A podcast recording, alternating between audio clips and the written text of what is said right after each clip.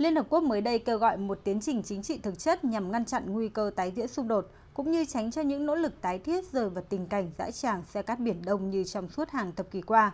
Theo Tổng thư ký Antonio Guterres, việc giải quyết tận gốc rễ căn nguyên của cuộc khủng hoảng giữa Israel và Palestine là rất quan trọng.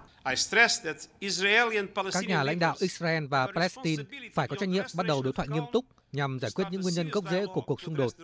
Gaza là một phần không thể thiếu của nhà nước Palestine trong tương lai và không nên bị bỏ qua trong bất kỳ nỗ lực nào nhằm mang lại hòa giải dân tộc thực sự cũng như chấm dứt sự chia rẽ.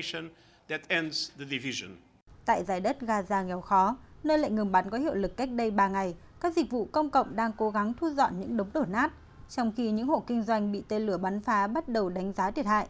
Cơ sở hạ tầng vốn đã bấp bênh lại càng trở nên tồi tệ. Hàng trăm nghìn người dân phải sống trong tình cảnh không điện, không nước sạch. Giới chức Palestine ước tính chi phí tái thiết những khu vực bị tàn phá tại Gaza lên tới hàng chục triệu đô la. Hình ảnh hàng nghìn ngôi nhà bị phá hủy, những con đường bị nứt toạc do đạn pháo, những gương mặt vẫn chưa hết bàng hoàng của người dân một lần nữa khiến người ta phải đặt câu hỏi về tương lai giải Gaza nói riêng và đất nước Palestine nói chung. Theo điều phối viên về viện trợ nhân đạo tại những vùng lãnh thổ Palestine Lynn Hastings, có thể đã có ít ngôi nhà bị phá hủy hơn so với cuộc chiến năm 2014, nhưng một điều chắc chắn là người dân Gaza đang bị tổn thương hơn lúc nào hết.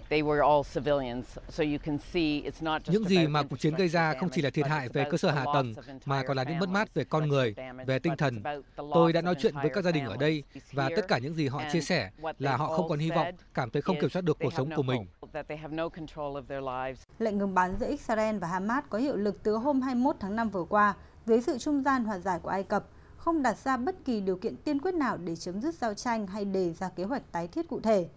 Trong hai ngày qua, hàng chục xe tải chở hàng viện trợ quốc tế đã bắt đầu đổ về giải Gaza qua cửa khẩu Karem Salum ở biên giới Israel và cửa khẩu Rafah trên biên giới Ai Cập. Tuy nhiên, thách thức của việc tái thiết không chỉ là vấn đề nhân đạo mà cả về ngoại giao. Quân đội Israel hôm qua cáo buộc Hamas chuyển hướng viện trợ quốc tế cho các hoạt động quân sự. Cùng với các nhà trung gian hòa giải quốc tế, Ai Cập và Qatar đang dẫn đầu các nỗ lực thúc đẩy đàm phán với các bên xung đột nhằm kéo dài thỏa thuận ngừng bắn.